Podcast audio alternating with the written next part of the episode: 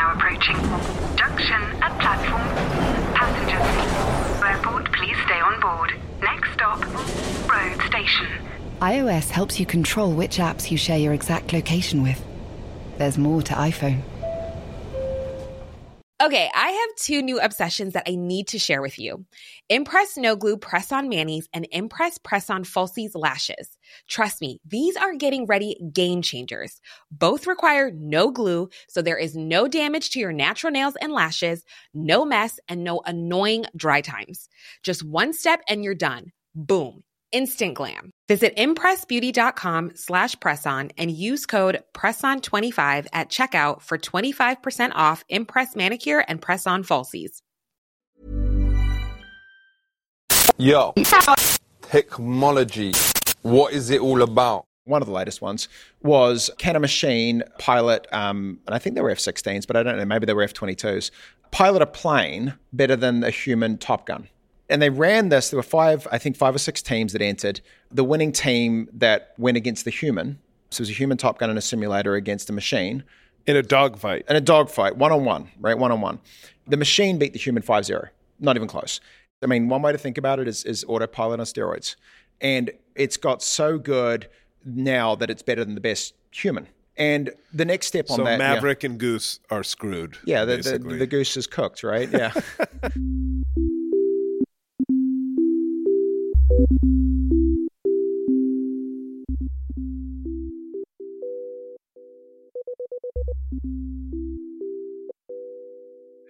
and welcome to Danny in the Valley, your weekly dispatch from behind the scenes and inside the minds of the top people in tech this week. We're back with more AI stuff after our little detour to human composting last week. Hope you guys enjoyed that one. But anyhow, really, is there anything else going on in tech aside from AI? You know, what is crazy actually between last week's recording and this week's episode? We had a bank run, a bailout. We've had the White House reportedly telling ByteDance, the owner of TikTok, that they have to sell the app or get banned in America. And then, of course, there was also the release of GPT 4, which is a dramatically more powerful version of Chat GPT, which all works out great because this week's guest is on to talk all things AI and specifically what it means for defense and how the technology could really change war and conflict forever and really in unimaginable ways. So, this week's guest is Sean Gourley. He is the chief executive and founder of Primer AI, a security company that develops AI tools for intelligence and the military establishment. Gourley is a serial entrepreneur. He's been at the forefront of big data and AI for years. And he has a really unique vantage point, especially as these tools like GPT 4, which can pass virtually every standardized test, write complex software code, turn some scribbled, handwritten instructions into a website. These tools are really setting the world alight, but for defense, what they show is just this rapid development of AI means something very different, especially vis a vis the West competition for supremacy with China. So, amid all the hullabaloo, Gourley can just give a very different perspective on how we should be thinking about these momentous times in which we live, these incredibly powerful technologies, which feel like they're just kind of coming out of nowhere. And just before we get started, very important programming note we had this conversation about 10 days ago. So, before the news emerged that the White House has reportedly ordered the sale or ban of TikTok in America. So, just when we talk about that, please bear that in mind. It doesn't make the conversation any less pertinent, but just for timing perspective, just keep that in mind. So, anyhow, this is a good one. So, I'm going to stop talking and hand over to my conversation with Sean Gourley of Primer AI. Enjoy. ChatGPT kind of comes out what November? yeah, I, th- I think it was started in November, right? Yeah. And that has kind of set the world alight in a lot of different ways. And in this past month, I've been kind of going around the houses talking to various different people in some aspect of AI. I was just had a really interesting conversation with Stuart Russell at UC Berkeley, who's kind of you know written a textbook. The most pirated textbook uh, in artificial intelligence. He will, he will tell you exactly.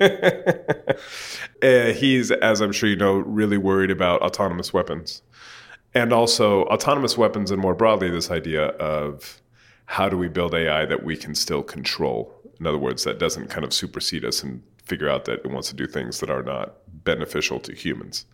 Um, so that was a really interesting, conversation. But along my travels, I came across you guys, and I'd love to just get a sense so listeners can understand kind of what Primer is, how long you've been around, and kind of how you got going, and then we can talk about all the interesting slash scary things that are happening in the world right now. Yeah, look, absolutely. So I started Primer um, in 2015. Prior to that, I'd come out of a computational physics background and spent a lot of time modeling um, insurgencies in places like Iraq and Afghanistan and building computational models to try and explain how insurgents would organize themselves and effectively why, why they were so hard to defeat. And so that was. Um, and you could do yeah. that with physics? Well, so uh, we were sort of the ugly child of physics until we published mm. the work on the cover of Nature, and then we were their favorite when you children. Say, when you say we, who who is we? Yeah, so myself, um, my supervisor, and there was a couple of other people on that. There's about I think five authors on that paper, and I think it was the first time Nature had ever published an analysis of conflict um, or a quantitative analysis of, of, of, how insurgents work. And it was really, you know, the first sort of reaction to that stuff was like, go and put that in the political science yeah, space. Yeah, yeah, When, and, was, when was this? What year? So we, we published that in 2008. Okay. Yeah. So it was kind of like right at the cusp of the sort of, you know, the big data revolution where it was like actually and data. you were a student. Yeah. yeah, I was a PhD student. Yeah. Yeah. Yeah. yeah, yeah. Got you. So I'd had a lot of kind of interest in physics systems to try and explain the world that we're living in, right? And mm-hmm. as part of that, this sort of like brought into a couple of places. One was we were using um, unclassified information around attacks, where they happen, when they happen, and so forth. And so we got into really primitive NLP stuff back in 2008. And the second Nat- bit, natural yeah, language processing, natural language yeah. processing, yeah which has just come so far, like to where we are today. we couldn't have imagined how far it would have come. And the second bit was agent based modeling and using reinforcement learning to start to kind of model insurgent dynamics um, to try and mm. match the information that we're picking up. Really trying to get a handle on you know how insurgents work and why they're successful. And so that was my PhD work. And so you created that, and that kind of put you on the map, so to speak. And that was back in 2008. So how did you end up starting Primer? And kind of what was the path there? I mean, so after that, I mean, that was interesting. So now, now you kind of get enmeshed into um, the world of counterinsurgency. And I did that probably for a couple of years. I, I, I spent as a, an advisor, um, spent uh, you know a couple of months in northern Iraq with the deputy prime minister of Iraq, and that was um, where Erbil. I've been to Erbil. You've been to Erbil, yeah, yeah, a few times. So I, I used to cover um, oil. Yeah, so I did a bunch of stories on kind of Iraqi Kurdistan and their attempts to kind of create their own oil industry and all of that stuff. And yeah. Yeah. yeah. I mean, so yeah, Erbil, I think I was there. I, I, remember watching the election results come in. It was the Obama results mm-hmm. with, with the deputy prime minister of Iraq and just being like, this is, this is a strange thing. But yes, that, it, it took me some interesting places. It took me to presentations at the UN. It took me um, briefing the young officers that were about to leave to go out from West Point. And wow it was kind of like everyone at the time was kind of struggling to say, well, how do we really understand this opponent? And, and, and you know, if you look at it, you had an insurgency that was taking on and defeating the strongest uh, military in the yeah. world, perhaps the strongest military the world's ever seen. And so uh, we didn't certainly have all the answers, but you know, we had some. And so that took me around all of that. But I ultimately came back and I was like, if I'm going to do anything here, it can't just be writing scientific papers. The theories need to kind of be put into actions with tools. And, you know, it was 2009, and I was like, I don't know everything, but I know one thing that is yeah. like if you come anywhere in the world, you build in Silicon Valley. And so I came out here, I think, you know, maybe had, you know, my two suitcases and $5,000 in my pocket and slept on friends' couches. And I was just like, I just need to be here and, and mm. I've got a, a sense that I need to kind of build. And so that, that sort of started that journey off and started my first company, a company called Quid. And we were visualizing high dimensional data structures. And um, it was super interesting and learned all sorts of stuff and made all sorts of mistakes. And then we, we sold that company and uh, it was nice. But 2015 came around And I'd seen my friends building these big computer gaming rigs Yeah. and training these large kind of like image recognition models. And the results were just incredible. And I was like, this changes everything. What made you think that? Well, you, you just so so the, the benchmarks that we were seeing in image recognition problems were jumping like 30 points. So image recognition was was in, you know, if you go back to sort of 2010 or just when I was finishing PhD work, my friends in the computer science department was like, this this is impossible. This is Yeah. this is something that machines can't do, it's what humans do. And so you see machines doing it. And I remember just shaking my head and trying to like Yeah. like put images in front of this computer and it's like it was guessing them. And I was like, right, I need to learn about this. So this is deep learning. And I'm like, all right, this changes everything. And so I thought about that. I was like, two things. One was like, it's probably going to have a bigger impact on language. Not that the images isn't, isn't important, but most of us work with language. And the second bit was, I want to get back into the defense intelligence problem space. I'd been out of that for about five or six years. And it was like, it's time to get back into the defense space. And so, So what was Quid? so Quid was um, focused on on uh, data visualization. So you take these data sets, which could be anything from sort of comments on on products through to advertising copy through to anything like big data. You'd have these the, all this text based information, and you were like, well, what do I do with five thousand comments about this product, right? And what we said was actually you can visualize that, navigate it, and start to see all the different clusters of things that emerge in a visual way. So you can start to get a handle on the narratives that are mm. unfolding. And so it was really kind of saying, look, natural language processing at that time was not as advanced as it needed to be, but we can bridge the gap between where the technology is and where value is by visualizing things Right. right? And so it was using some really, really interesting visualization techniques to kind of allow people to interact with, at the time, what were cutting edge natural language models, but today would be seen as being very primitive. Yeah. Yeah. Right. So you started Primer what in 2015? Yeah, yeah. What was the idea? So the idea was um, basically to come in and say, look, there's two macro trends. One is like defense is going to be a bigger, bigger issue, and the second is we're gonna we should expect rapid performance improvement in language understanding because of what we were seeing from deep learning and images.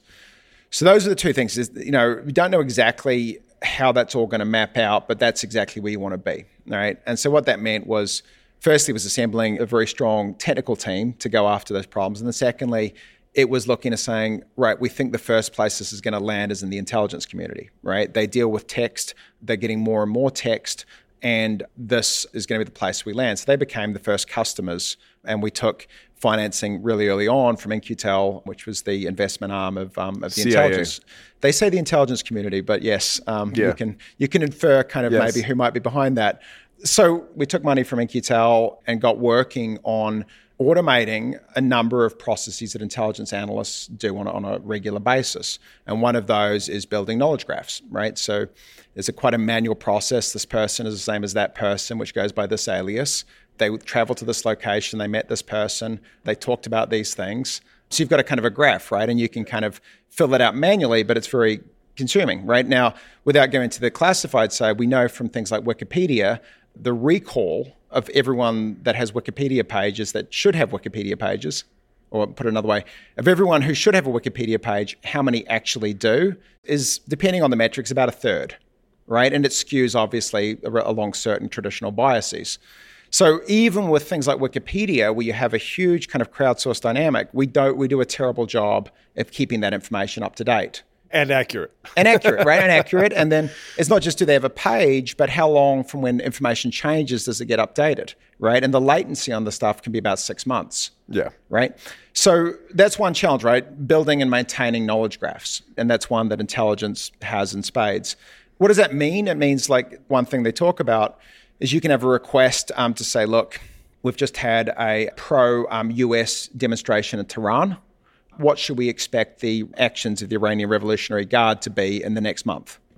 And you say, well, I don't know, like I could give you a thing. Or you could say, well, I don't know, what have they done every time there was a pro US demonstration in the past? And we say, all right, now traditionally to solve that, you now have like a dozen intelligence analysts working for three weeks to kind of put, hunt down all that information, write it up, and then do an analysis. With a system like ours, you just go through and say, give me all the events that followed immediately after a pro US demonstration within 50 miles of Tehran and then categorize them according to the ontology that I care about. And so now you've got that data in the space of minutes with one person at the wheel. You know, conversely, like if you had to find all the locations that someone's been or traveled to, again, I can go through and read every document and figure out where they traveled, or I can just say, person A has traveled to location, give me list. Effectively, what you've built kind of like an LLM or like a large language model, but for intelligence? Yeah. So what we've seen since 2015 really has just been a, a continual but pretty rapid increase in capabilities of language uh, or language models. And so what that means concretely for us and our customers is yes, we deploy large language models into intelligence environments to allow them to interact with the data in a way that firstly reduces the time, but what we really say is allows you to be more curious. And for an, intel- right. an intelligence analyst, if I tell you, you know, hey, I've got a hunch that there might be a pattern um, from the Iranian Revolutionary Guard response, give me three weeks to go and think about it that's very different from I've got a hunch, it'll take me 30 seconds and I'll see if that hunch is correct. And as an intelligence analyst, it's not that you don't have the data available, it's that the cost of answering the questions is so high that you don't necessarily connect the dots. Given where we are, because it does uh, kind of going back to where we started with Chat GPT, kind of Stuart Russell called it, is, is he, he referred to it as like a wake up call for kind of everybody, for the public, but also for governments, for like, oh, this stuff is crossed some threshold of usefulness, and now it's going to change a lot of stuff pretty quickly. From where you sit, does this moment or AI broadly, and I know AI is kind of this squishy term, does it change war? I think it's good to kind of split AI into a few different buckets, right? And and the first is AI for autonomy. And that's kind of a combination of different things, but there's AI for autonomy. There's generative AI, which is AI to create things. And then there's what I would kind of characterize as, as AI for effectively search. I think when we, we think about AI, you're, you're across those places. Now, search can be text, but it can also be images, right? And so you're effectively saying to the AI, look at the world, text, images, audio, and structure it in a way that says, when I see a car, it's a car. When you refer to this person, it's yeah. that person, etc. So now, if we step back on this here and, and look at how artificial intelligence is going to impact war, I think ChatGPT is probably less kind of like relevant than maybe some of the other pieces. I would say first and foremost, autonomy.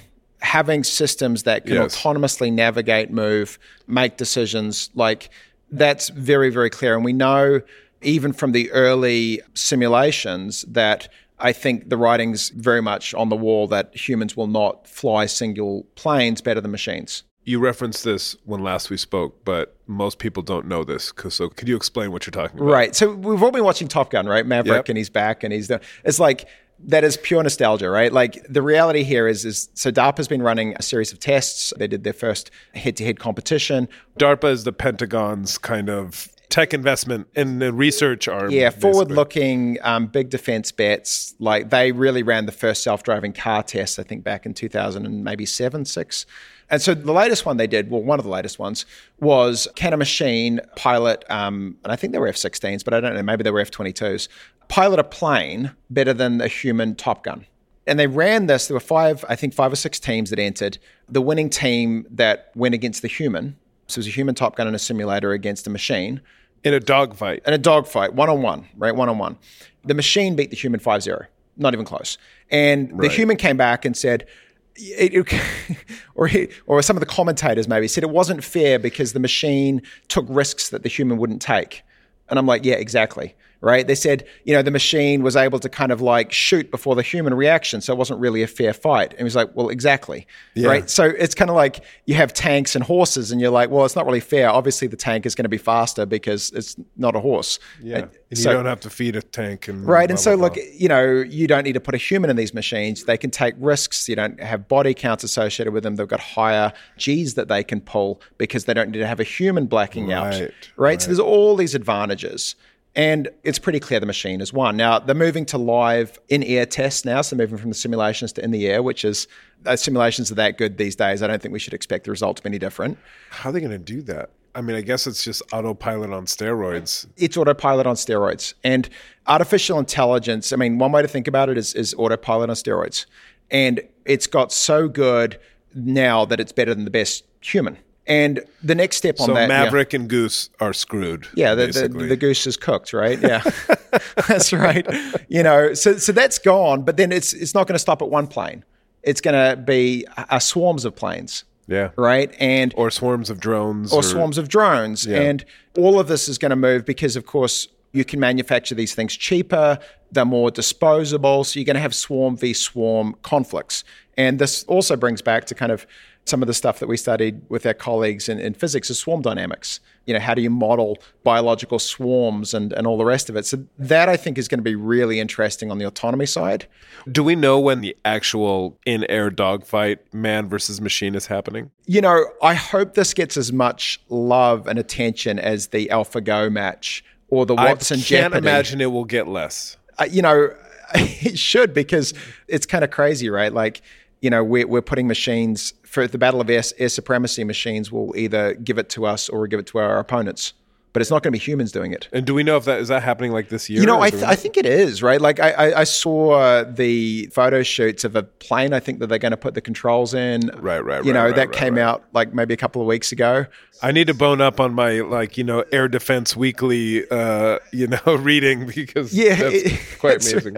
So that that's going to come down, and I think I, you know, that should give us another Sputnik moment, um, or hopefully it gives the defense Yeah. department another Sputnik moment. And w- what that really means, though, is okay, run that forward. You've got a swarm of these things running by machines, taking on an opponent swarm, and then you say, all right, that's cool. Like you've got software and AI supporting these, and we think we're pretty good. We've got dominance. But then your opponent upgrades all of the swarm overnight, and all of a sudden they have 99% kill rate on your system, right? So once you're into a place where the controlling factor is the AI capabilities that drive the machines, you can push an update like you would with a Tesla, and all of a sudden your car goes from being okay to being superhuman. Now your twenty thousand drones that are whatever a thousand bucks a pop or whatever are just appreciably better than yours. That's exactly right. So you've got defense, you're feeling good about defending Taiwan, Right. you've got all the things, and then overnight, um, your opponent upgrades their capabilities. You didn't even know they upgraded their capabilities. They decide to attack and they beat you, right? And everything that you'd done to that point was rendered useless by a, Right. an offset in the AI capabilities. Now, when it comes to war, we've never seen this kind of speed at which you can achieve an offset across your entire fleet against your opponent because Over the air update. over the air update. It's not like you can over the air update the quality of the tanks or your Yeah. nukes, but you can over the air update the quality of your swarm for air supremacy. VoiceOver describes what's happening on your iPhone screen VoiceOver on. Settings. so you can navigate it just by listening. Books. Contacts. Calendar. Double tap to open. Breakfast with Anna from 10 to 11. And get on with your day. Accessibility. There's more to iPhone.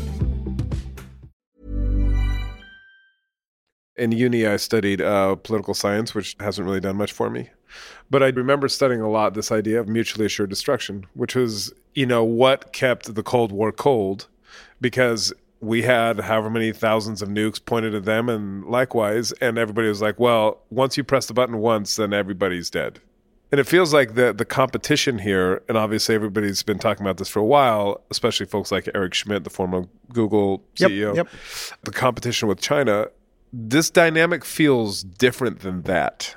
And I don't know if how you think about that or if that is are people thinking about that yet? Because it feels again going back to like the chat gpt sputnik moment or when you know the machine beats maverick etc it feels like this stuff isn't far away this idea of being able to do the over the air update and all of a sudden our machines are just the best in the world or leapfrog and then back and forth and back and forth.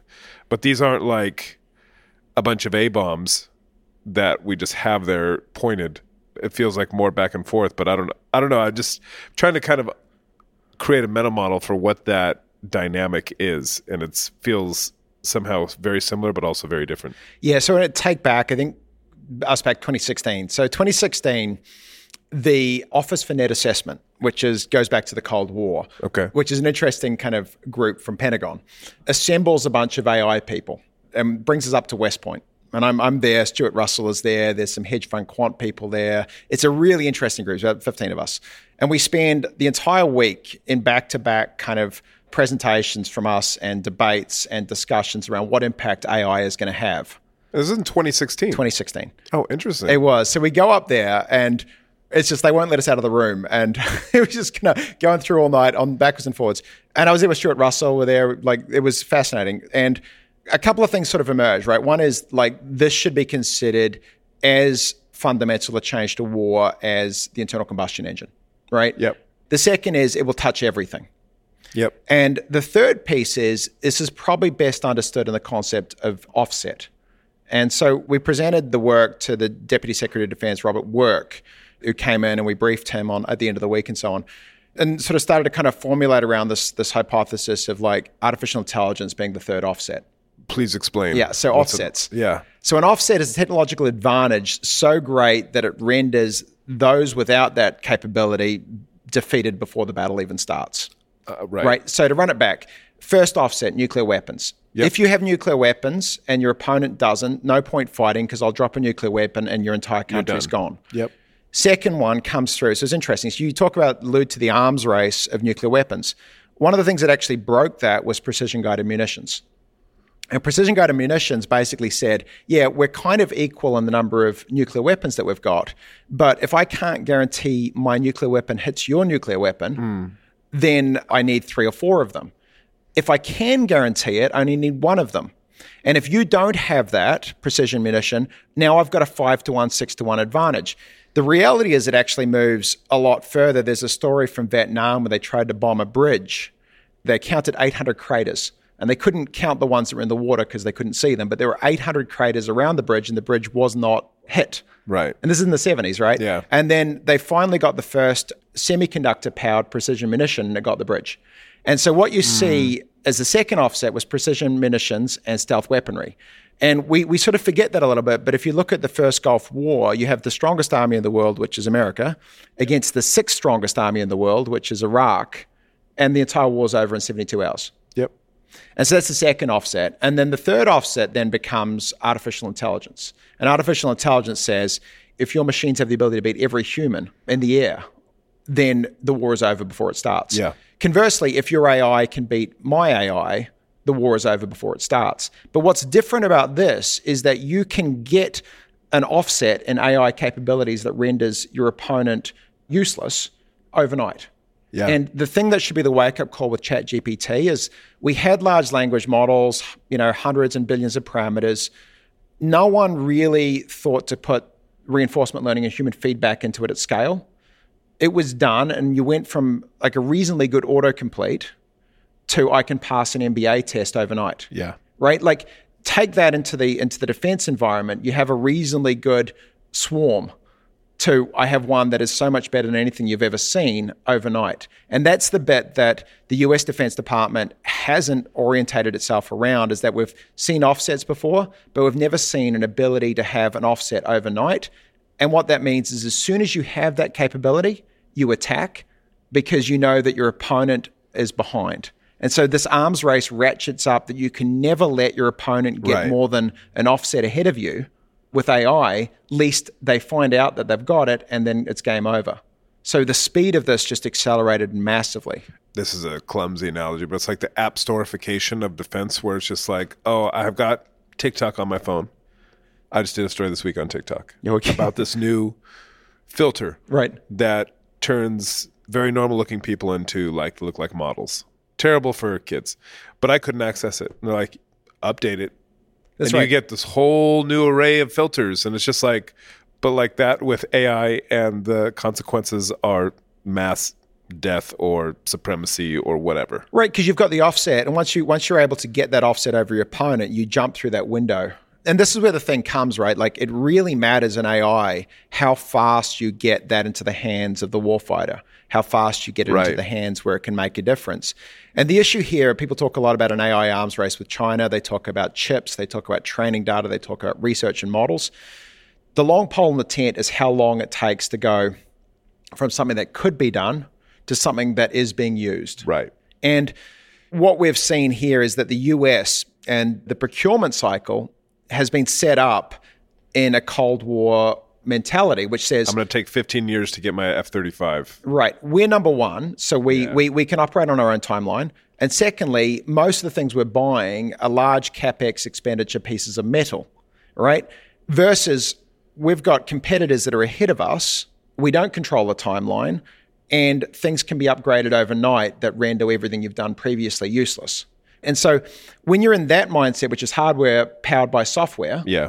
you need to be able to procure technology on, on the time frame of potentially hours Of an app update. an app update, right? So you, you look through those capabilities, and this is the thing that I think is the single biggest danger that the US is facing is our inability to get the technology that we can all produce here in Silicon Valley into the hands of the people that can actually make a difference with it faster than our opponents in China. Right. And China is is a long way ahead of us in that military civil fusion than we are. what does that look like on the ground? In other words, you know, because when we chatted uh, the other week, it feels like America is ahead in certain aspects. China is ahead in certain aspects. What does that competitive landscape look like, and what does it mean for, you know, because I feel like the other thing is, which is a theme talking to all these people in different parts of the AI world, is that some people are surprised by all of a sudden AI everything some people are like, well, this has been the direction of travel for the past 10 years since that 2012 deep learning moment, ImageNet moment, where it's like, oh, these things actually work really well, this snood paradigm. I'm just trying to like game out kind of everybody's been talking about this arms race, AI arms race with China for years, but it just feels like, okay, sure. I don't even know what that means. Not quite who cares, but kind of who cares. Like, okay, yeah, sure. you know, the thing is about an AI arms race is it doesn't really have an impact until you go to war, Totally. right? Yeah. And when you go to war, it really matters. So I was speaking with the, the deputy minister of technology from Ukraine. So he came across to DC and spent some time with him. And you know, what top of mind for him was how do you label data faster for image recognition for the drones that they've got? I said, right, what, why do you matter? He's like, well, look, we've got things that are spotting objects in the field, but then the Russians will upgrade that, and then we've got to go back and label thousands of more things, and you know, away it goes. If we can shorten that down, we have an advantage, right? And so you look at this thing, and, and when you're in war, the inches matter because it's it's a game where it's it's obviously adversarial and it's competitive, and those inches matter. Now, as we look at this, I think we, firstly, as Americans and most of the West, I think we think conflict with China is a long way off, right? Yes. It could never happen. We also thought 12 months ago a land war in Europe could never happen. And that's changed, obviously, you know, and changed our reality. If you look at the dynamics of the statements from the Admiral Gilday and the other, you know, folks that are orientated around decisions, they'll say we have to be ready to fight tonight right? What that means is that any day that we, we're, we're sitting here, we may get the call up to send naval vessels in to fight in the South China Sea. If you look at the sort of the predominant view in Washington D.C., it's there's a five-year window with which we expect China to invade Taiwan. and that's credible because I, uh, you also know people in like the, the military industrial complex. They're kind of in a way talking their book, you know, because it's like, oh yeah, of course. So buy a bunch of our stuff. Gilday is not buy a bunch of our stuff; he controls the fleet. Yeah, the people that are sitting there in the um, National Security Council, they're not buy our stuff. They control the decisions. The dynamics um, of this is being driven as much from the US Department response to a perceived threat coming in from China. So that's one side of it. The second side of it there that comes through is even if you don't have intention to go to war, accidents can ratchet things up significantly. And as you look at that, I think, look, Taiwan is preparing for an invasion. Certainly, you can see China is making um, uh, strong steps towards that. And I think, you know, if I'm if I'm putting on my hat and saying, look, if I'm Xi, an armchair quarterbacking, I'm like, yeah, this is something I want to take back and be part of China. My reign as emperor is not complete without a reunification of Right. Taiwan back into China. And I think looking at that dynamic of all the things here is like it's I think much more likely than not that within a five year window that there is an attempt to take Taiwan back by China and the US will be, I believe, forced into action. And that's a very difficult set of decisions to make around that. But ideally, that doesn't happen. And I think one of the things that stops that from happening is having an offset, which says if you were to do this, you'll surely lose, so don't even bother. Mutu- not quite mutually assured destruction, but like look there- at look at our we've got the bigger stick. Yeah, assured destruction, the CCP, right? And Right. if we maintain an offset in AI capabilities that can be credibly posed back against the CCP or the People's Republican Army, then they're not going to attack. If they believe that it's a chance or that they've got the, the jump, then they'll take that window. One thing that occurs to me is that, which is a fact that I think a lot of people don't appreciate about Silicon Valley, is that very from the very beginning, it was kind of hand in glove with the Pentagon and the defense industry. And a lot of those early bets were funded by Washington, you know, kind of going back decades and decades. And then we've had this turn in the past 10, 15 years. I've written about it, others have, of just like, you know, folks at Google writing letters to the leadership being like, we do not want to make war machines. We don't want to help the Pentagon with their, you know, Project Maven drone contract, et cetera. From where you sit, what is that relationship like today? Because, like I said, it does feel it was very hand in glove. Like it was kind of there would be no Silicon Valley without the Pentagon. There seemed to be a have been a breach, and without kind of judging whether that's good or bad, but just that as a fact, where where are we right now? Oh, I think it's bad. Well, I'll, I'll judge it. It's bad. I mean, like it's like it's it's like you know, Ukraine's like you know, imagine Ukraine is just like oh, like we don't think we should have war. We don't think we should contribute to like any any like defense stuff. And you're like, all Yeah. right, well, there just was a missile that went through an apartment block. What are you going to do? It's like, oh yeah, but we just don't think we should have anything to do with that. And it's just like, what a goddamn luxury to be able to sit Yeah. in a place where you're like, I don't want to have anything to do with defense of freedom, right? Defense of the values, defense of human life against an oppressor coming in and coming across. So, first of all, like, that is such a naive view is that you don't need defense or you don't need to have technology as part of defense. So, that that's number one. And I think the Valley is is is guilty of being naive Yeah. about what it means to be a superpower in the world and whether you like it or not you are going to need a defense structure right the second bit is you don't always choose when you fight but you choose with the technology that you build how you will respond or your capability of responding so i think those are there i think it has improved a lot since the maven space That was 2019. when Yeah, was- I think it- 2019 was when that. Yeah, and and you know one of the things that changed was the administration, and I think people have become a lot more comfortable with the Biden administration in the Valley, despite the fact that you know Pentagon and intelligence agencies are, are not the same as the White House administration. Yeah. but they've certainly become more comfortable. So I think part of that is is is being knocked down, and you know I think people have realized, and Landmore in, in Europe did a lot of that. It said actually this does matter, right? And so that's come through. But if you rewind to 2019, it was like you had to have really clear thoughts and, and discussions with your employee base, least they walk out and say, like, you know, this is not there. So uh, part of that, I think, is understanding what it means to be in a world where war exists. I think the second, but now though, is not so much can Silicon Valley build these things, it's can they actually get into the hands of the soldiers and the people fighting on the front lines. Right. And this is where we go back to procurement dynamics, right? So we've gotten past the kind of what I'd call social license to operate. It is acceptable to be a defense focused company. It's not ever going to be the mainstream kind of like building consumer apps. Has it become easier for you to recruit than it was three years ago? Yeah, hundred percent. Right. Oh, people really? people come in and understand now that there's a mission that is actually important, right? And Right. you know, I think I think one of the things here with defense is always to say, look, the work that you're doing is going to have an impact in a way that is literally life and death, right? And and that I think is is is a mission that people want to get in and get behind. And it's acceptable now to do that. I think three or four years ago, it was kind of like you had to be very careful as you broach that subject.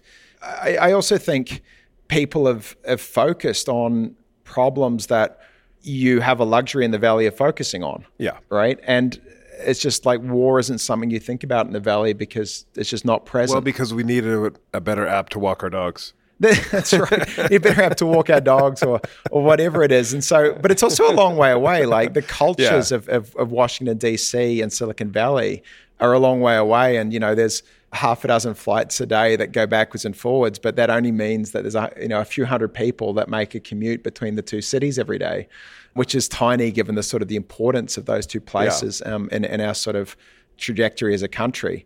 But no, I I, um, I think that's improved. I think the bit that has to improve now is the ability to a go through the procurement cycle, but I'd say b as well. The Pentagon has to also embrace the fact that they're not selling to large defense primes that can you know do cost Right. plus and that can take forever and all the rest. And they have to be able to move at the speed that the technology is moving at and move at the speed the companies are moving at behind it as well. Not just because uh, it's a good idea, it's because that's what your opponent's doing. You know, they're moving incredibly fast. In a way, the Pentagon has to become more like the App Store, right? Like if, if software and AI are, eating defense, you have to be like, all right, well, we need an update next week, not three years from now. Well, you're, I say, like you're in a war, and you've got a computer vision system that's that's identifying your opponent, and they figure out a way to disguise themselves so that now your computer vision system doesn't work. Well, you don't wait three years to upgrade that. You want that in three minutes. So, what's your system for procuring that next generation of capabilities as quickly as possible? Is that happening? That overhaul that you're talking about that feels necessary? No, Uh, and and, right. and, we, and and and America's got a problem, right? Because you can have all the technology, you can have technological advantage, you can, you can even be winning the AI arms race, but if you can't get that in the hands of people that are, need to use it, then it, it's for naught, it's for nothing. And I think we are a long way away from getting that done, and I, think it's recognized as a problem, but I haven't seen anything over the last three or four years that have indicated that we've made substantive steps towards fixing it. There was what I would call a lot of innovation theater that happened Right. where people were like, here's $100,000 to like try out this thing. And you see all of these well meaning, but ultimately groups having like very little impact of like, you know, we're engaging tech, but none of that made it into the hands of anyone who was actually fighting a war. Have you, you're talking about the last three or four years not seeing that change. What about the last three or four months, i.e., the chat GPT effect? Yeah. So what's interesting now is you've got, I think, people like opening their eyes and saying, wow, this came at it faster than we thought. So I think that's one. I think there's a realization that they need to do something now that these things are moving faster. But I don't think people know quite what that is. Right, what to do. Right. And and for me, I think that the bit here, if I'm putting on my hat and saying, well, how do you solve for this? You don't, if you're saying you're in the hardware space, because they understand hardware, you're in the hardware space and you produce steel for ships. When a war starts, you don't say, hey, can you make us some steel? Yeah. You're like, well, we can, but we need to build a factory and etc.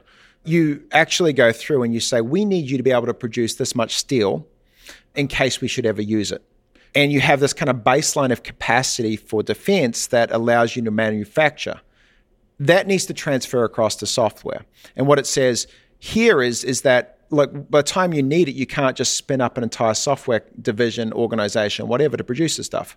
But until a war happens, which we hope never does, there's no need for it.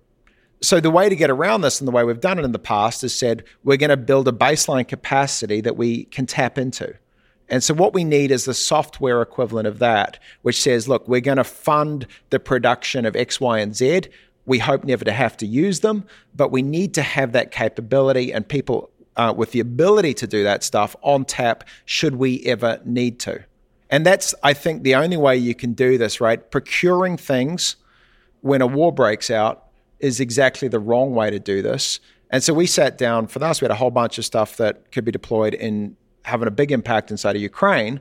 This is like the kind of real time intelligence. Real-time intelligence so- for somebody like I'm wherever, pick a random spot Yep. in Ukraine. Yeah, being able to have common operating picture, situational awareness of what's unfolding from the multiplicity of data sources mediated by artificial intelligence so you can make better command and control decisions. Right.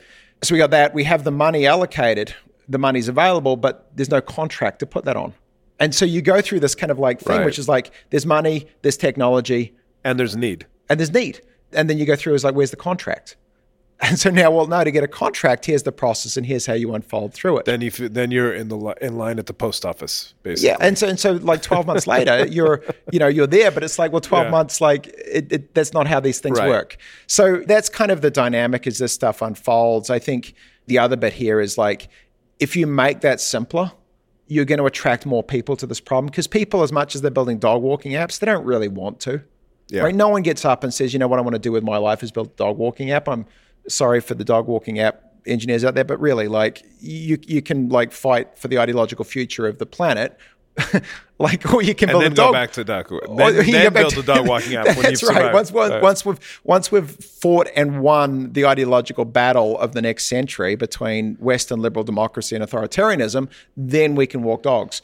But it's like that's everyone's going to choose that time and again, right? This is the same reason that people, when there was an invasion in Ukraine, they didn't line up to get out of the country. The young men lined up to get back into the country because this is something that matters. And that story is as true in America as it is anywhere else in the Western world. But you've got to give that technology and the people building it space to go ahead and, and do it.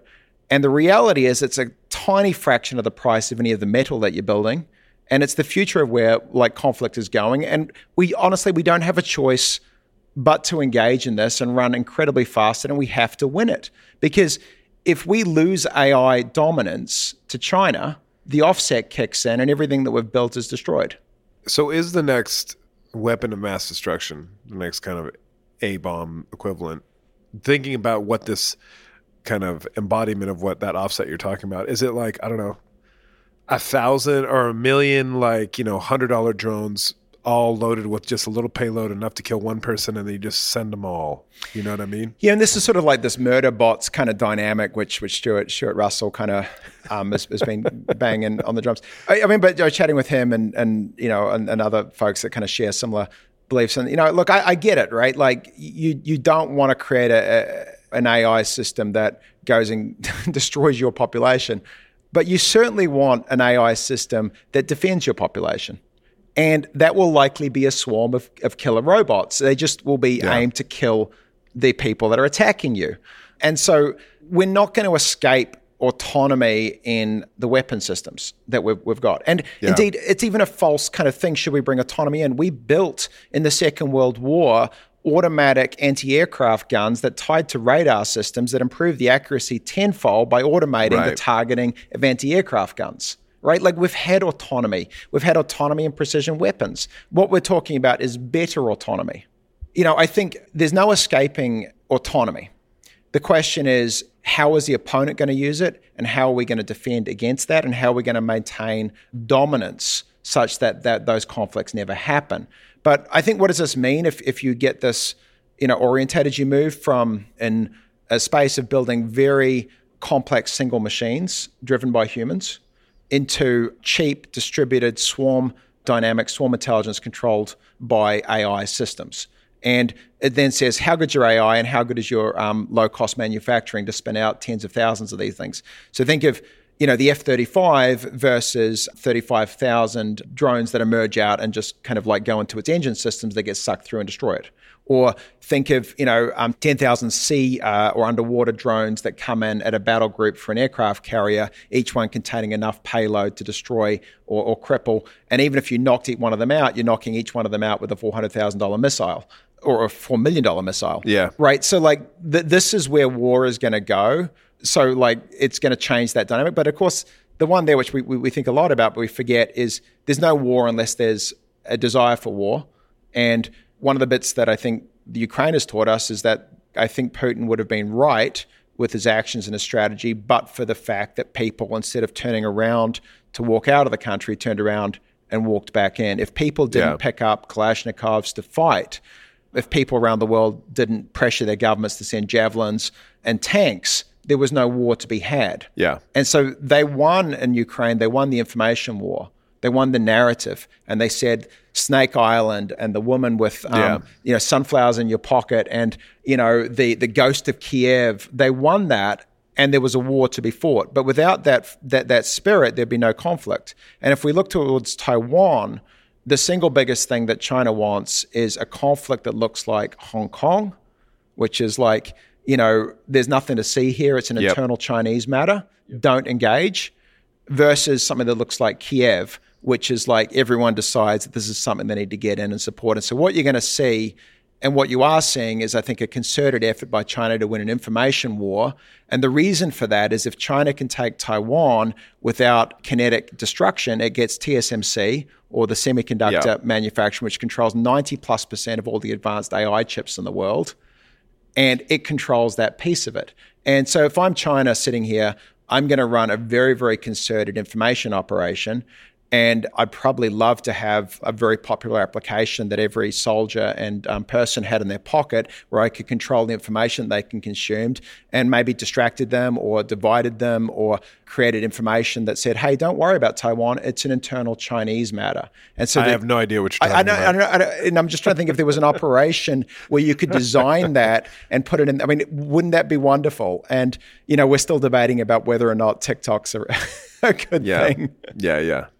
We live in bizarre times. Well, look, you know, look, if, if, if I was the CIA and I had the ability to implant an application that controlled the information stream of every single person in China to my liking, that would be considered the greatest intelligence win ever. And that is exactly what we're sitting in here today. And we're still having this debate of whether or not we should have TikTok in the pockets of soldiers, in the pockets of politicians, in the pockets of literally every person under the age of 40 the truth is, with that in place, you can't fight a war in China or in Taiwan because no one's going to care. On that happy note, I care. I, I care.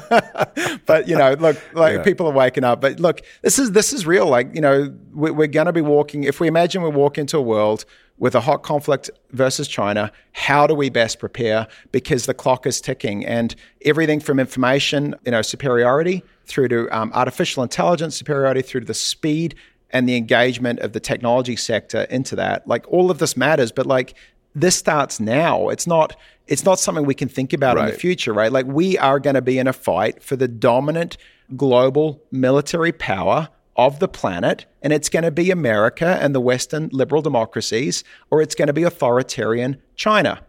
And I don't think that's a very hard decision from where Yeah. I'm sitting. And if that's like the thing that's in front of us, like why is this not front and center for America and everyone who can make an impact and a difference? Because by the time you know bombs start dropping, it's too late. absolutely, especially when they're dropped by, you know, swarms of drones. With with an AI system that we can't yeah, counteract and that, that they have the offset. yeah, Right. Well, that's why I wanted to have you on. appreciate it. It's been Yeah. fun talking. Thank you. And that was all the time we have. I want to thank Sean for coming on, or actually having me to his office, which is really funny because there was literally nobody there. It was a Friday. Um, so we had the whole run of the place. I want to thank you all for listening, for the ratings, for the reviews, for telling your friends and neighbors about the pod. Thank you, thank you, thank you. And that's it for me this week. I was actually out in the field, so to speak, on a couple of different stories, so I'm kind of not sure what I'll be writing about this week. It's been kind of a crazy few days for me. But anyhow, please have a gander at thetimes.co.uk or you find me on Twitter at Danny Fortson or you can email me danny.fortson at sunday-times.co.uk. That is it for me this week. Thank you as ever for listening and we'll talk to you very, very soon. Bye-bye. The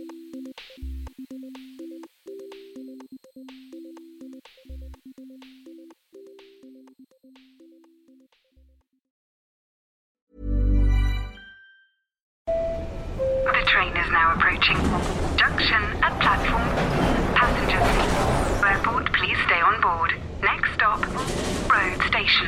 iOS helps you control which apps you share your exact location with.